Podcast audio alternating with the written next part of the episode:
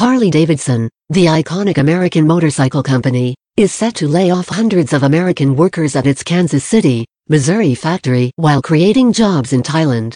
After laying off nearly 200 American manufacturing workers last year, as Breitbart News reported, Harley-Davidson is expected to fully close its Kansas City manufacturing facility, leaving 800 workers out of work. Harley-Davidson executives say about 400 jobs will be sent to the corporation's York, Pennsylvania manufacturing plant, but union workers allege their jobs are being sent overseas to Thailand.